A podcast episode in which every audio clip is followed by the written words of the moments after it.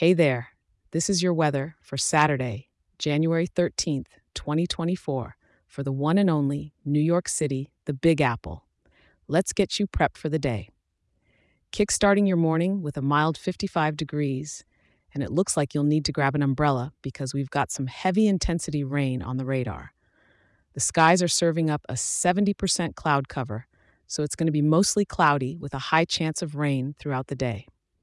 As the day rolls on, the temperature is going to peak at about 58 degrees, so it's not too chilly, but definitely damp.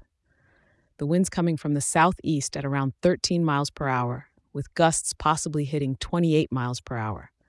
So that umbrella, make sure it's a sturdy one. Moving into the evening, temperatures are going to take a dip to 39 degrees. So you might want to switch to a warmer jacket if you're heading out.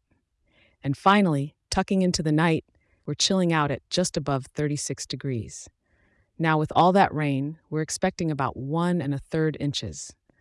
That's quite a downpour, so watch out for those puddles and maybe skip the suede shoes today. Even though it's a bit wet out there, don't let it stop you from enjoying a cozy cafe or the inviting warmth of an art gallery. New York's got plenty of indoor gems to explore. So why not make the most of it? Thanks for tuning in. And remember, if you're loving the show, share it with a local and leave a 5-star review. It helps more wonderful New Yorkers like you stay informed and start their day right. Be sure to check back in tomorrow. I'll be here to help you get your day started off on the right foot. Stay dry out there.